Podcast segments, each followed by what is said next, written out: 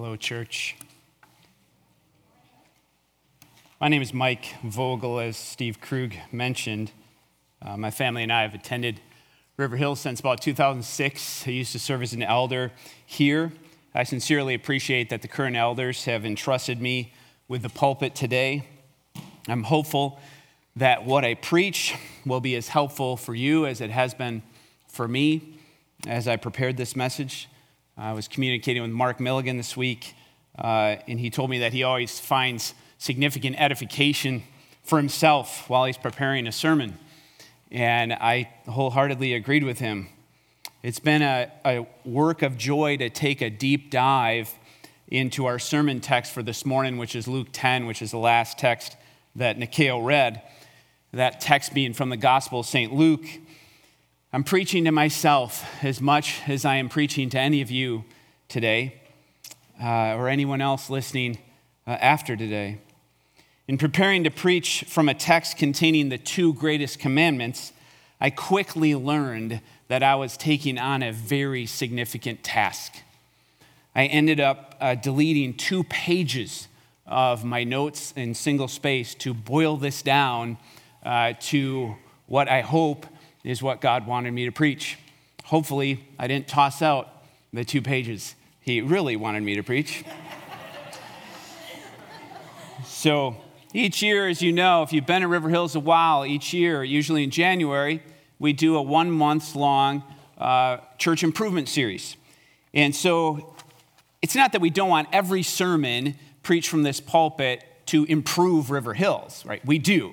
But one month a year, we take a concerted effort and we preach uh, four messages, usually based on our core values, but this year we're doing it on our mission. And so our mission is to declare the greatness of God and to serve others for joy and for God's honor. My sermon is the last installment uh, of this one month long uh, series. The title of the sermon today is The Growth We Cultivate. The title of this sermon implies that we're after something, and we are. River Hills exists for a distinct purpose.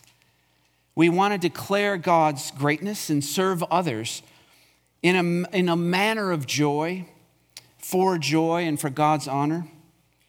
To cultivate means to prepare, to devote oneself to, to, to develop, to promote, to work on.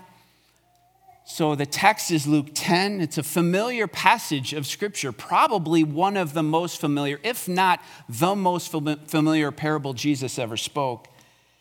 And we'll see how this passage can help us with our mission. But first, let's pray. Father, your splendor outshines the sun. Your created sun is nothing compared to the splendor of you, your kingdom. You are the substance, God. Everything else is just the shadow. Yours is the kingdom and the glory. Glory be to you, Father. Glory be to you, Jesus Christ the Son. Glory be to you, Holy Spirit. You provide the happiness that every heart longs for. To know you and to know your Son is to have eternal life. Jesus, you alone are our daily bread. Jesus, you are our bread and wine. Help us to feast on your eternal word. Lord God, we're sinners through and through. But you, in your great mercy, you've loved us and you've caused us to be born again to a living hope. You've given us an imperishable seed that will never fade away. Lord, you are love. You loved us first. You love your people continually, and for that we're most thankful. Help us today to be more like you. Jesus, open the scriptures to us today as you did for the two men on the road to Emmaus. Help us to understand the scriptures. Father, although the world may shout that your son is simply or just an example of faith, we declare today that he is the way, the truth, and the life. And no one comes to the Father but through him. No one is going to get to heaven unless they come through the gate of your Son. Thank you for sending your Son to rescue us. Please use this sermon to awaken us to a passionate love for you and a passionate love for our neighbors. Amen.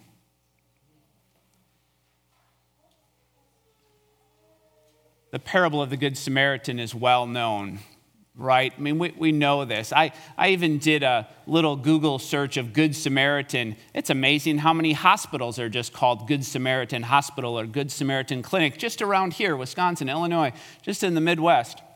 It's everywhere. Even though we use this phrase or this term Good Samaritan all the time, we hear it all the time oh, he, she was a Good Samaritan or he was a Good Samaritan. To capture the meaning of the parable, we need the context. Jesus' responsive parable was directed and was really was an answer to the, the lawyer's questions. While preparing this sermon, I read through the passage repeatedly and came up with this sort of thesis statement or my main point, and that's this The Lord God Almighty commands his disciples to love him with fervent affection, coupled with an outflowing, merciful love for others. And so within this main point, I'll have three subpoints. And so my first subpoint is this that Christians are commanded to love God in an all consuming manner. So, how do, how do we love God? How, how is love toward God expressed? How does a finite being like any of us love an infinite creator? Is, is our love noticeable? Is it visible? Do people even know we love God?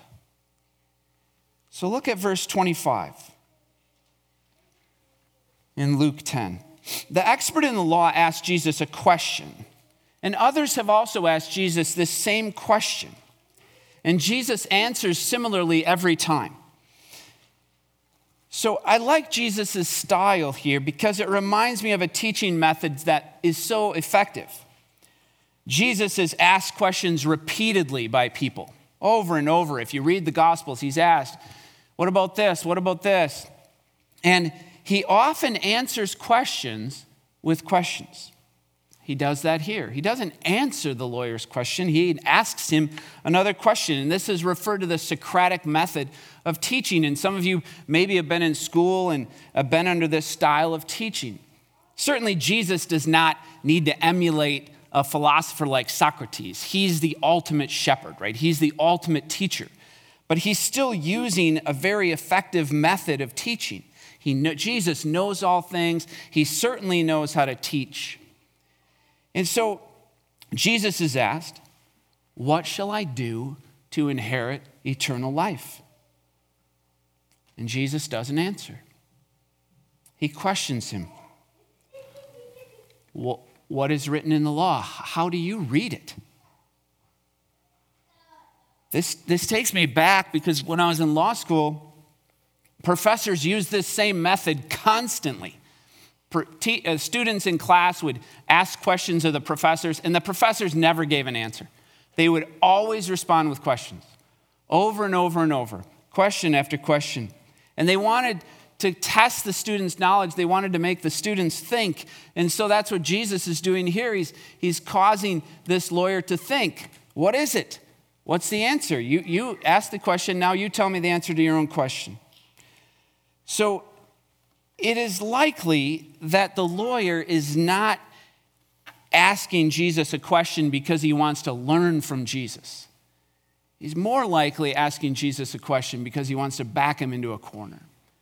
And he wants to, him to give an answer that perhaps is not biblically accurate. So, you know, the lawyer wants Jesus to say something that's sacrilegious, that's just outrageous and, you know, coming out of left field. So, as, as Matthew Henry pointed out in his commentary about this, this uh, little dialogue here, the lawyer's trying to catechize Jesus, right? That's what he's doing. And Jesus turns the table around and catechizes the lawyer. And here, the lawyer answers wisely, and Jesus tells the lawyer that he answered correctly, right? He says, Yeah, yeah, that's good answer. which is interesting because we know from the New Testament canon that we don't inherit eternal life by keeping the commandments. The Old Testament commands don't, don't produce eternal life. What strikes me about Jesus' response is that there's an implication that keeping the law is, is sufficient, that that's enough. But as the dialogue continues, we realize and we learn that it's obvious the lawyer has not kept the commands perfectly. Otherwise, he would not try to justify himself by asking for clarification about the identity of the neighbor. You know, at first glance, it kind of seems amazing that this lawyer would be able to pick out of 600 some Old Testament commands the two most important ones. You know, what you think, could you do that? Could you take the 600? You know, 2,000 years ago, Jesus asked you, Well, what do you think? You know, how does somebody inherit eternal life? And you go, Got it. I know the two. Got it. But when we think about boiling down 600 some commands to two, it's actually likely that it wasn't very difficult for the lawyer to come up with the first one. See, the lawyer answers by telling Jesus that you shall love the Lord your God with all your heart and with all your soul and with all your mind and with all your strength. I twisted that a little. The command comes from Deuteronomy 6. In Deuteronomy 6, the Lord commands the Israelites to love the Lord their God with all their heart, with all their soul, and with all their might.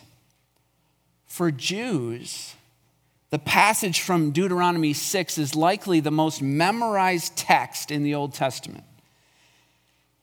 And the lawyer recites the command for Jesus. In Orthodox Judaism, the passage beginning at Deuteronomy 6 4 is part of what's called the Shema Israel. It's Hear, O Israel, and Shema Israel is in, in Hebrew. It's part of a prayer that's routinely cited in the morning and the evening by Orthodox Jews. And it's quite likely the lawyer recited it that morning and he was going to recite it again that evening. So the expert in the law knew it. The greatest commandment is a command to love. Love is the quintessence of Christianity.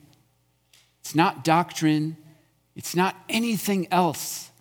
Love is the quintessence, it's the essential. That's what Christ came for he gave his disciples a new command to love. When we're born again, God does not give us a spirit of timidity and fear. He gives us a spirit of love and power and a sound mind.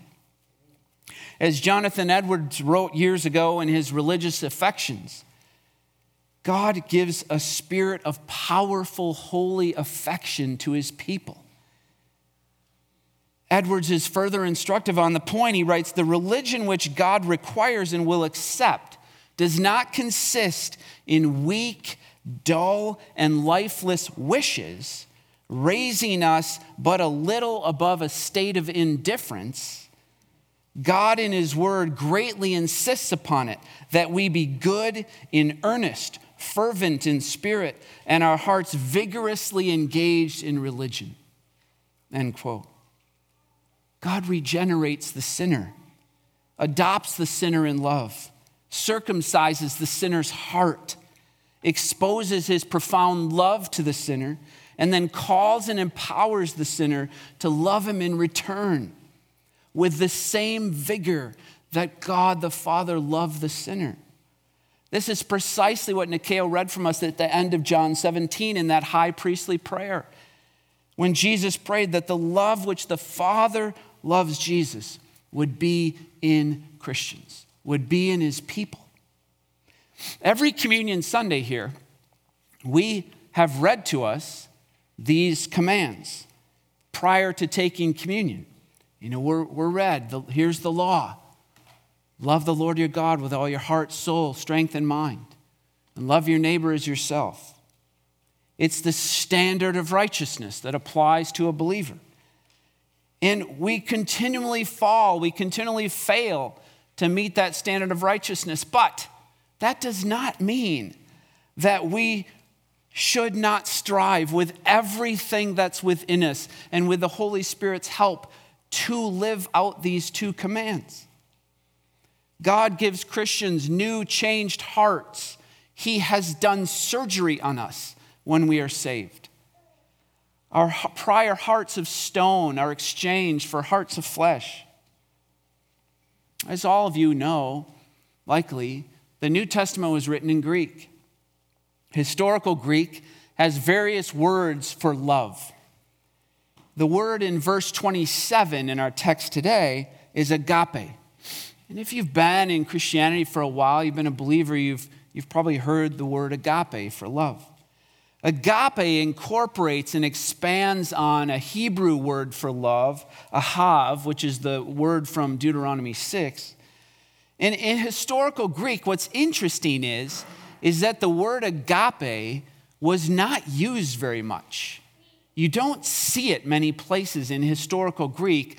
It kind of came about and started to be used more when the Septuagint was created, which is the Greek translation of the Old Testament. And so all of a sudden, this agape word appears.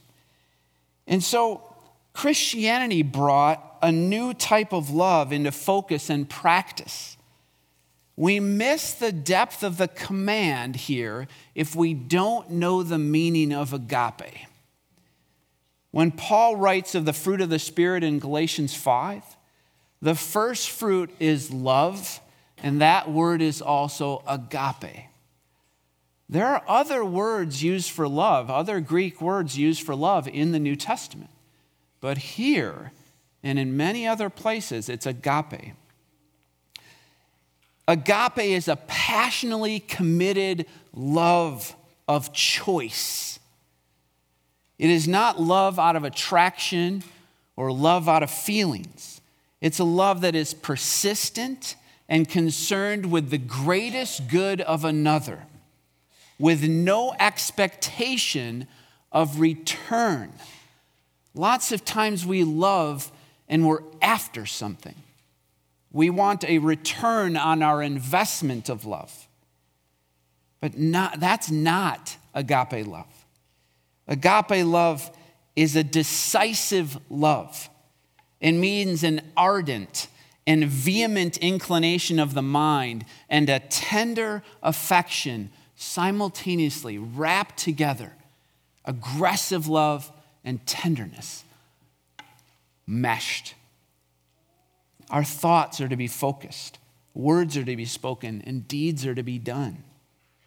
God the Father poured out agape love through his Son, our Lord Jesus Christ, into his chosen people. And then he commands us to reciprocate that love back to him and to others. In 1 John 4 8, we're told that God is love. Again, God is agape. His love is gracious and it's kind. And He loves for the sake of others. He doesn't need to love us because He doesn't need anything from us. And that's how He wants us to love Him back. And He wants us to love others in that manner. Jesus faced the cross for the sake of others, He didn't do it for Himself.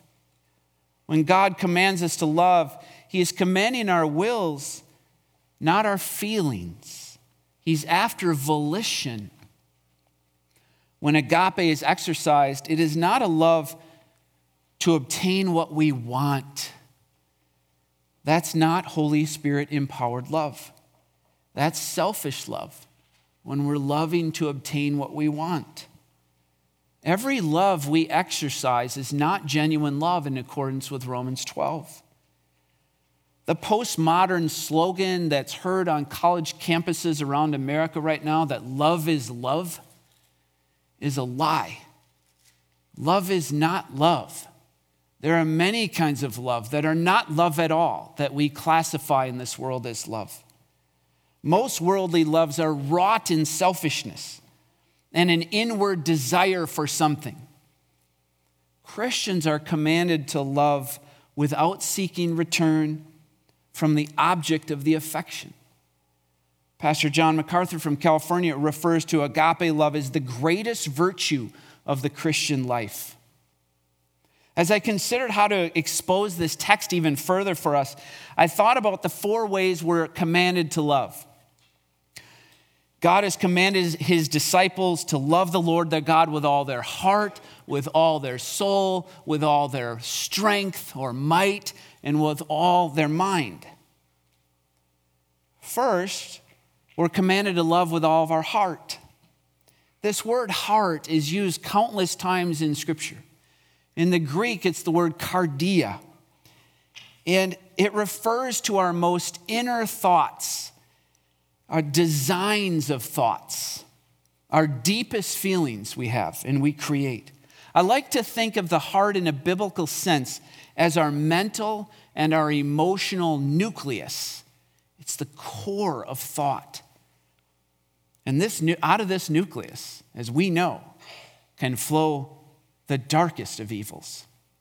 But also out of this nucleus can flow a rich love that is stirred up and empowered by the Holy Spirit living in us. So we're commanded to love with our heart, with the nucleus of our minds. Next, we're commanded to love the Lord our God with all our soul. Using our soul to express love to God is a little bit more difficult concept.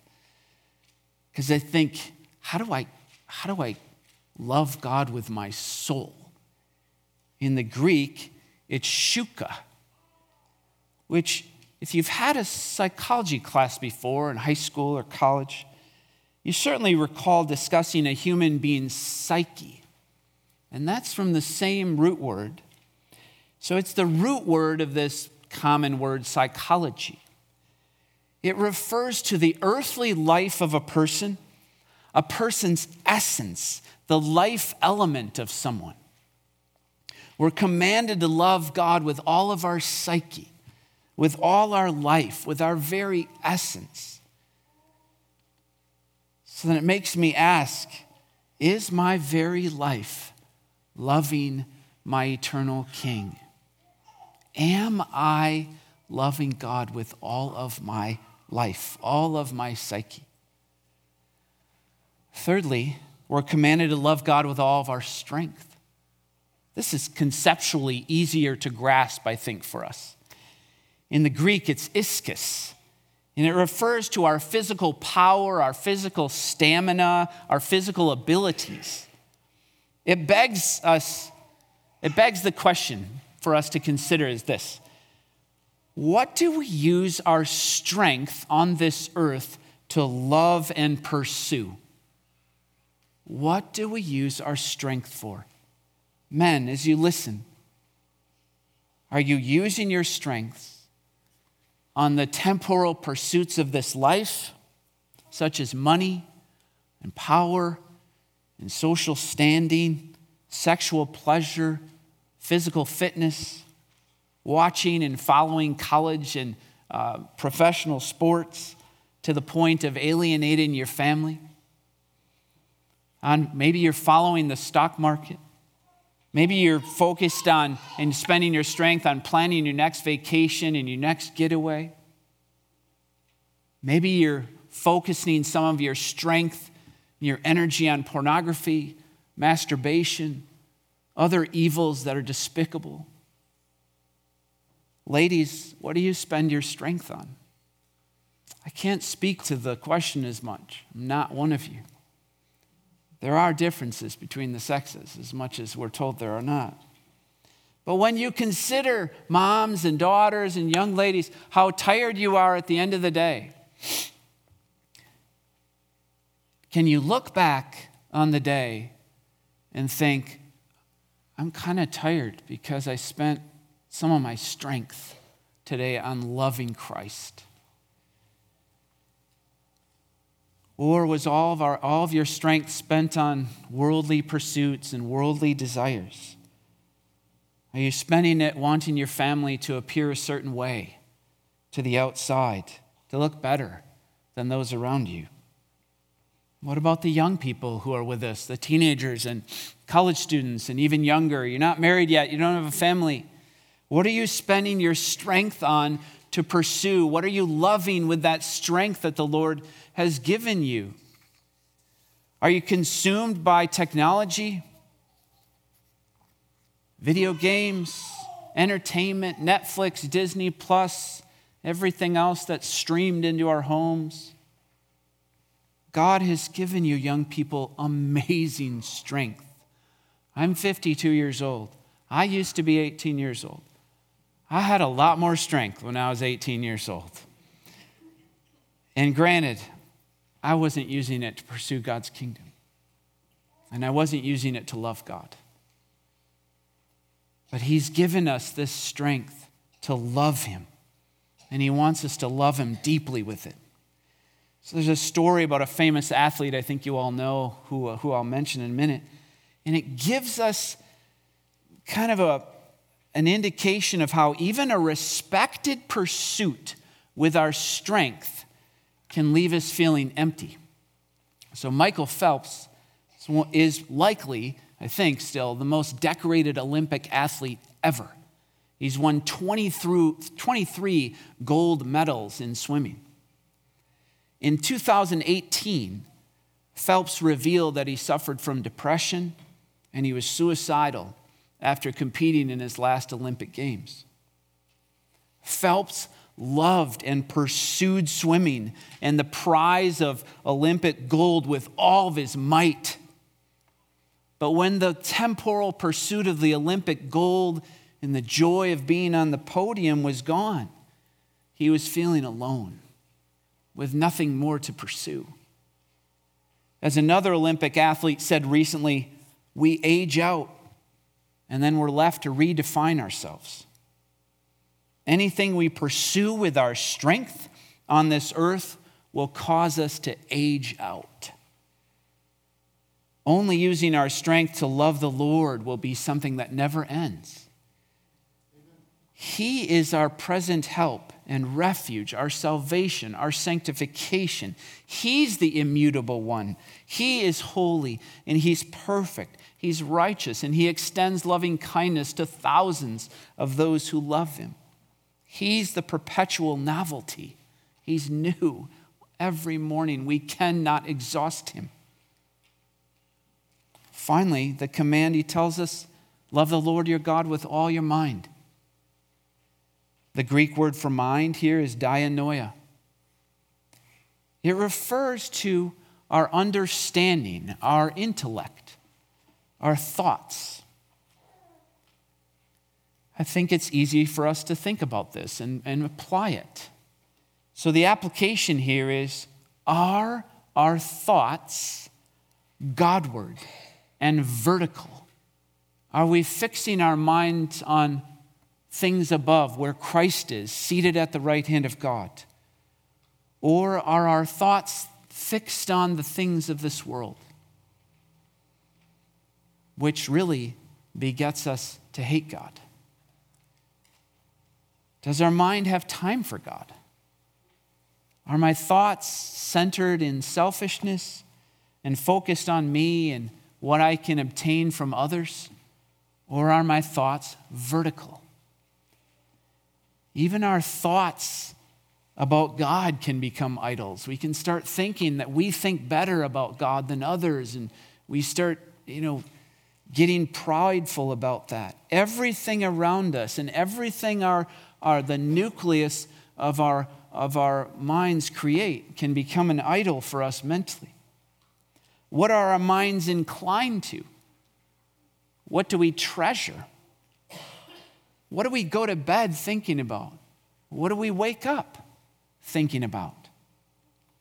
Whatever our minds are inclined to is likely what we love and what we worship, and likely what we will become.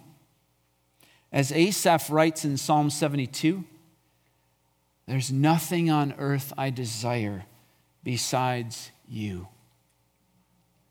Can we say that? Can we really honestly say that?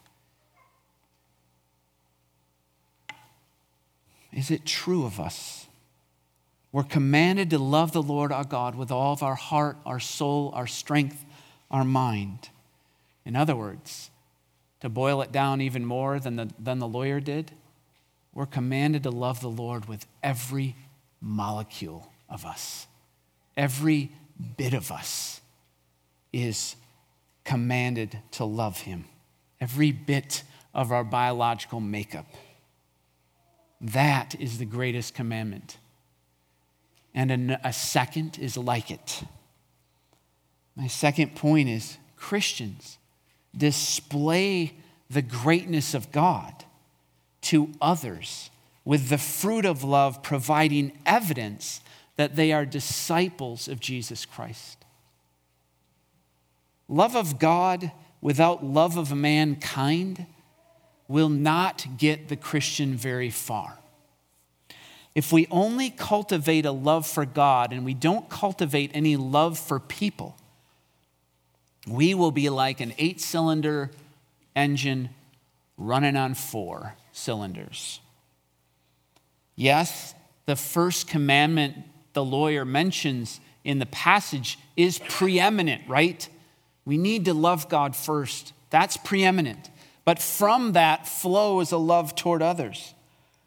In the second century, the theologian Tertullian wrote this What marks us in the eyes of our enemies is our loving kindness. I love that. So I ask, what marks River Hills Community Church?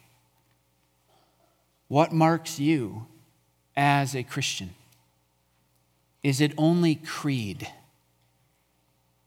Creed is difficult to put on display. Is it only theological distinctives that define us and mark us?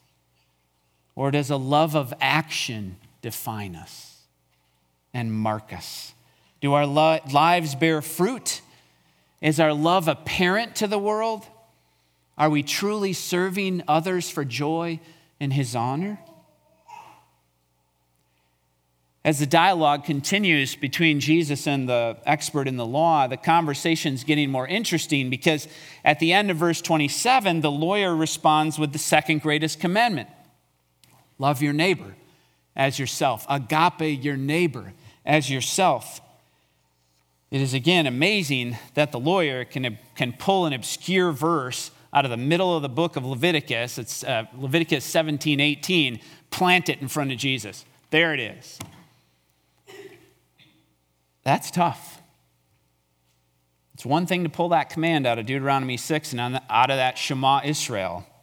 It's another, it's another thing to boil down to this other one. After hearing the lawyer's response, Jesus says to him, Do this, and you will live. The expert in the law seems to grasp the greatest commandment pretty well. We don't see anything in the text about Wanting to justify himself, he asks another question about the greatest commandment. He accepts Jesus' answer about that commandment without dispute. The lawyer's question concerns the second part the neighbor.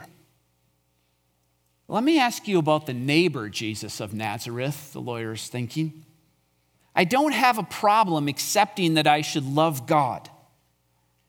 But what about this neighbor thing? who exactly is my neighbor anyway? Because I truly don't like some of the people around me, and I don't think they like me. The second most command, important command is much harder for us to accept in our human flesh. It's harder for us to understand and it's harder for us to apply. Loving God, got it. I can do that. I can do it. I like God. He likes me He's told me. I have a whole book about it. I'm, I'm in.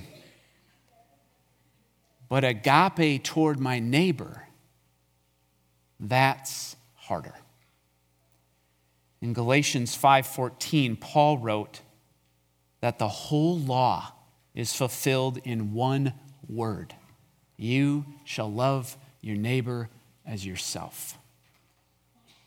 The lawyer is about to get schooled again.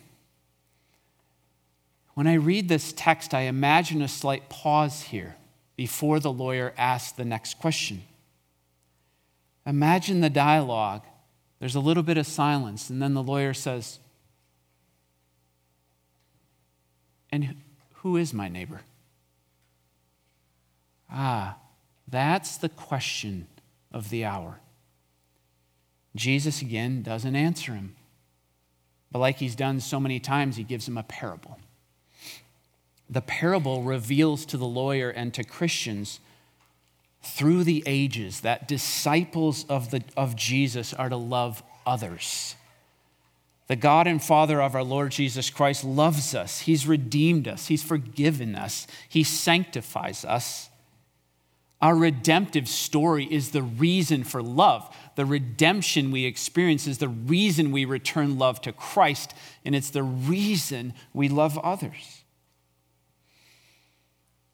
R.C. Sproul wrote in his book, What is Reformed Theology? quote, God is able to read the heart. God can read our hearts. God can tell whether we love him. And, and Sproul continues, We are not. The only way I can see another person's faith is by observing his works. End quote. And there's no greater work on this earth than loving our neighbors. Genuine faith always produces good fruit. Loving God is often seen as an unseen exercise. But loving a neighbor puts Christianity on display for the world to see. In this bitterly sorrowful world, people should be flocking to Christianity. But sadly, many outside the walls of, the, of this church and a thousand other local churches around the world do not find Christians loving. They find us judgmental. They find us hypocritical. They find us unmerciful. And that is heartbreaking. If people think about me that way, then I need to change. I need to beg God for the dunamis of His Holy Spirit to revive my heart, to love my neighbor, so that I'm correctly displaying the greatness of God for others as our mission declares. Love needs to be our compelling force. Back in 1993, my wife Carmen and I, who was my girlfriend at the time, actually, uh, were attending a church in Rockford. It was a vineyard church. Some of you maybe came out of a vineyard background. And I saw a display of, atten- of love that grabbed my attention. An elder in the congregation named Dave gave a single mother in the congregation a car. And when I heard of this happening, I praised God and I immediately thought of Acts 2, where the disciples, you know, where we see in Acts 2, verse 47, that the disciples um, had all things in common.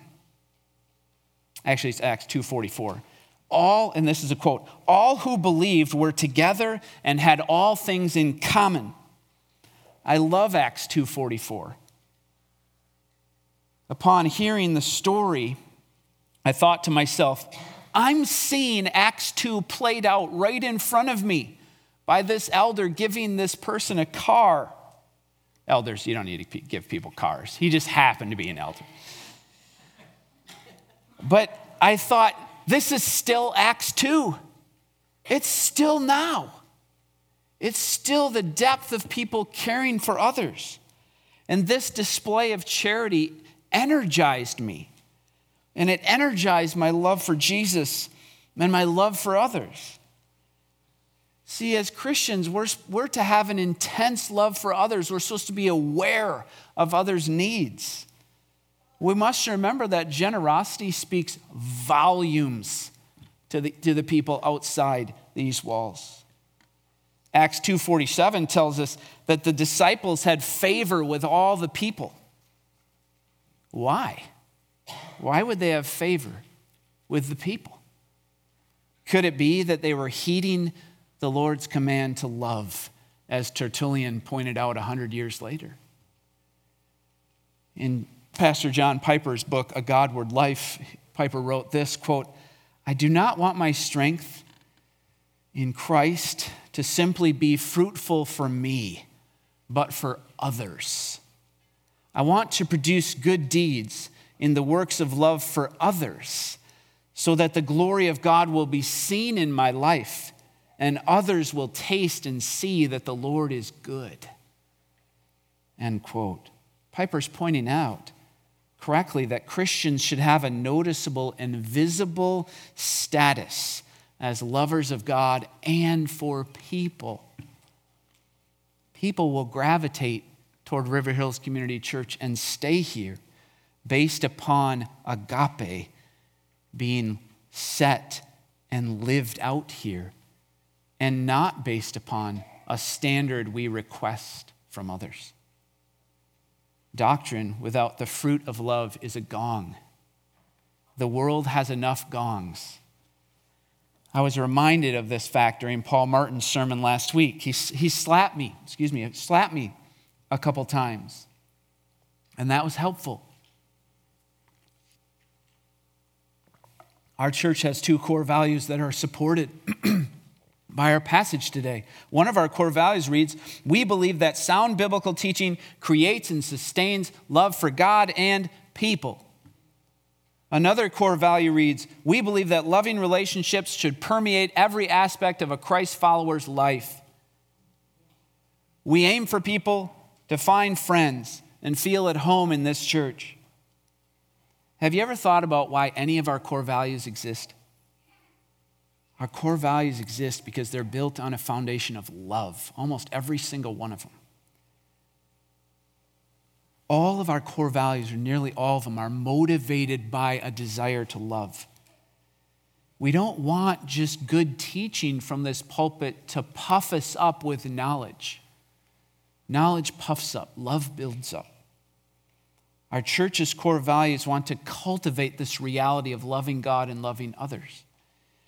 We want biblically sound teaching to come from this pulpit, to come from our small groups, to come from everywhere to produce love and passionate affection for the Trinity and love and care for others, for our neighbor. We want people to find friends here. River Hills should be a safe house for anyone calling it their church home. We want loving relationships to permeate the atmosphere here. Sadly, churches are torn apart due to lack of love. Churches fall apart due to a lack of love. They fail due to a lack of love. Churches struggle and close their doors due to a lack of love. May that never be the case here.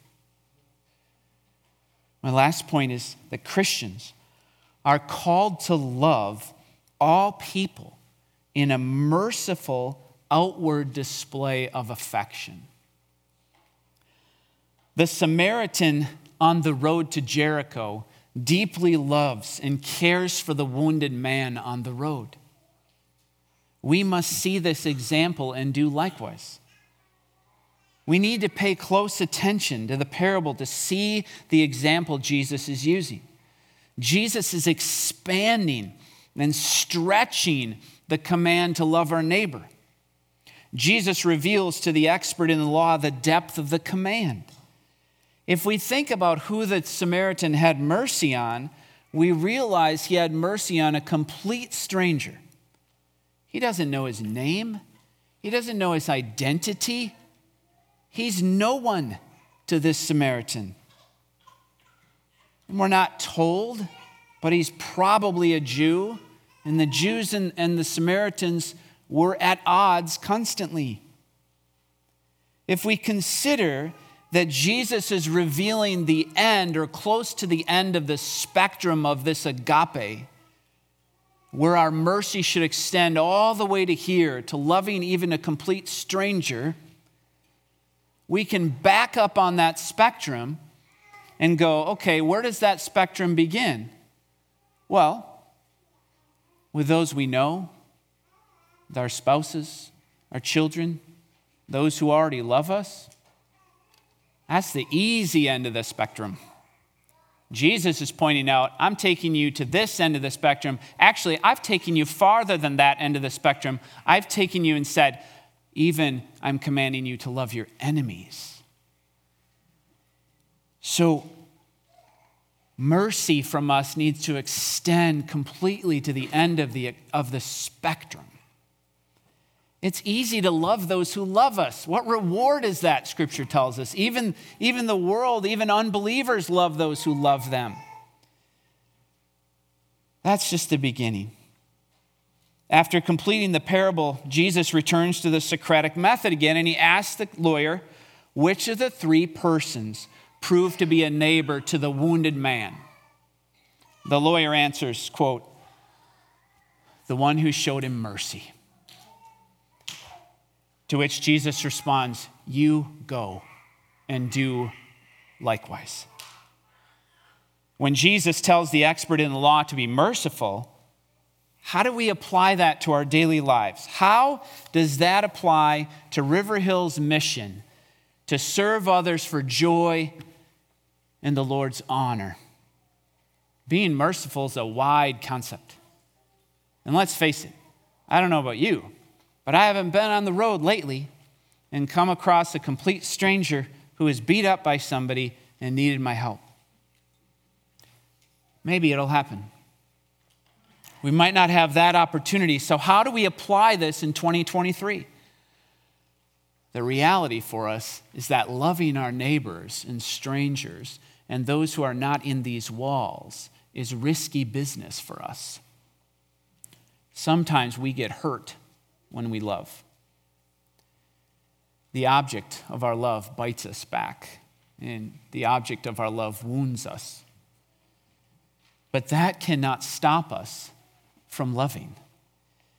Christians are to be passionate lovers of others with a commitment to the well being of the other. This is precisely what the Samaritan did for the wounded man. He sacrificed, he gave him his time, he gave him his supplies, he gave him his care, he gave him his money, and offered to give him more money because he told the innkeeper that he would pay him back for whatever else was expended. He provided him transportation. About two months ago, if you're following this, in Buffalo, New York, there was a major snowstorm. Dangerously, dangerously terrible. About 50 inches of snow fell in the city of Buffalo over a short period of time. Many people were stranded in their vehicles. It was a crisis situation. And afterward, I read an article in the Wall Street Journal about man, a man who is stranded in his vehicle on the road. He was going to try to help someone else. Somebody had called him, wanted help because somebody else was stranded, and he was trying to go help this other man. And after doing this, he, he got stuck himself, his vehicle gets stranded. And after trying to stay warm in the vehicle for a few hours, uh, he decided to knock on the doors of houses nearby. So he leaves his vehicle and he goes and he walks on, and he starts knocking on the doors of houses. He knocks on the doors, he wants to have to go in. It's that bad. I mean, he needs to get inside. He knocks on the doors of 10 houses. Do you know how many let him in? Zero. Zero. Why? Why don't any of those 10 neighbors let them in? Because they're afraid. Because they're afraid to love. As hard as it may be for us, we must assume the best about others. We are so prone to judge others by their actions, what we can see, but we judge ourselves by our intentions, by our thoughts. The man just wanted safety, and no one let him in. Fortunately, he survived. He ended up breaking the window on a public uh, building, and he and some others crawled into this public building to get inside. We love our neighbor by being merciful. We must love our neighbors purely for their own sake and not for our gain and not for our reward, the Good Samaritan received nothing in return for his love. He may, in reality, have never seen the person again. One of the first books I read as a Christian 30 years ago was Mere Christianity by C.S. Lewis. And I'm sure if I took a, a show of hands, many of us have read this book. If you've not read Mere Christianity, I highly recommend it to you. It's very much worth your time. Lewis wrote several, pages on Christian charity, which was the word he was using for love. It was more common to think of charity as that word for love. Lewis wrote this quote, Charity means love in the Christian sense, but love in the Christian sense does not mean an emotion. It is a state not of the feelings, but of the will. End quote. Love is a choice. We choose to love, and we can choose not to love. We must choose to love our neighbors. I highly recommend Lewis's chapter on charity. It addresses loving your neighbor as yourself. Some people struggle because they think, I don't love myself, so how am I going to love someone else? I encourage you, if you're thinking that way today, Read Lewis's chapter. I don't have time to elaborate on it. I can't improve upon some other uh, further words of Lewis. He writes this quote, Do not waste your time bothering whether you love your neighbor. Act as if you did. When you are behaving as if you loved someone, you will presently come to love him. End quote. Psychologists have continually pointed out that behavior often precedes belief. Don't wait for your minds. We can't wait for our minds to want to feel like loving somebody. We should love first. Our implementation of, of action precedes our buy in a lot of times. Love and hatred increase exponentially in life. If we begin loving God and, and others, we will continue in earnest. It will increase. But if we hate God and we despise others and we don't love others, the reverse will occur. It's a slippery slope in either direction. One direction, though, contains a beneficial slide down a slope with great reward and an outward display for the world to see our good works and glorify our Father in heaven. Alexander Strauch wrote in his book, Love or Die, quote, Christ followers are to be marked not only by a total devotion to God, but also by sacrificial service to neighbor. Love's often hard. It is easier for us to build a cocoon protect our hearts from loving others. But we must strive to love at all times, loving God, loving people inside, outside this church. May it be so striking that the world cannot deny that we love our King and passionately love others for our joy and the honor of our Savior. May our love put the greatness of God on display. Father, thank you. Thank you that you loved us first. Thank you that you are greatly merciful toward us. You are the chief of the merciful.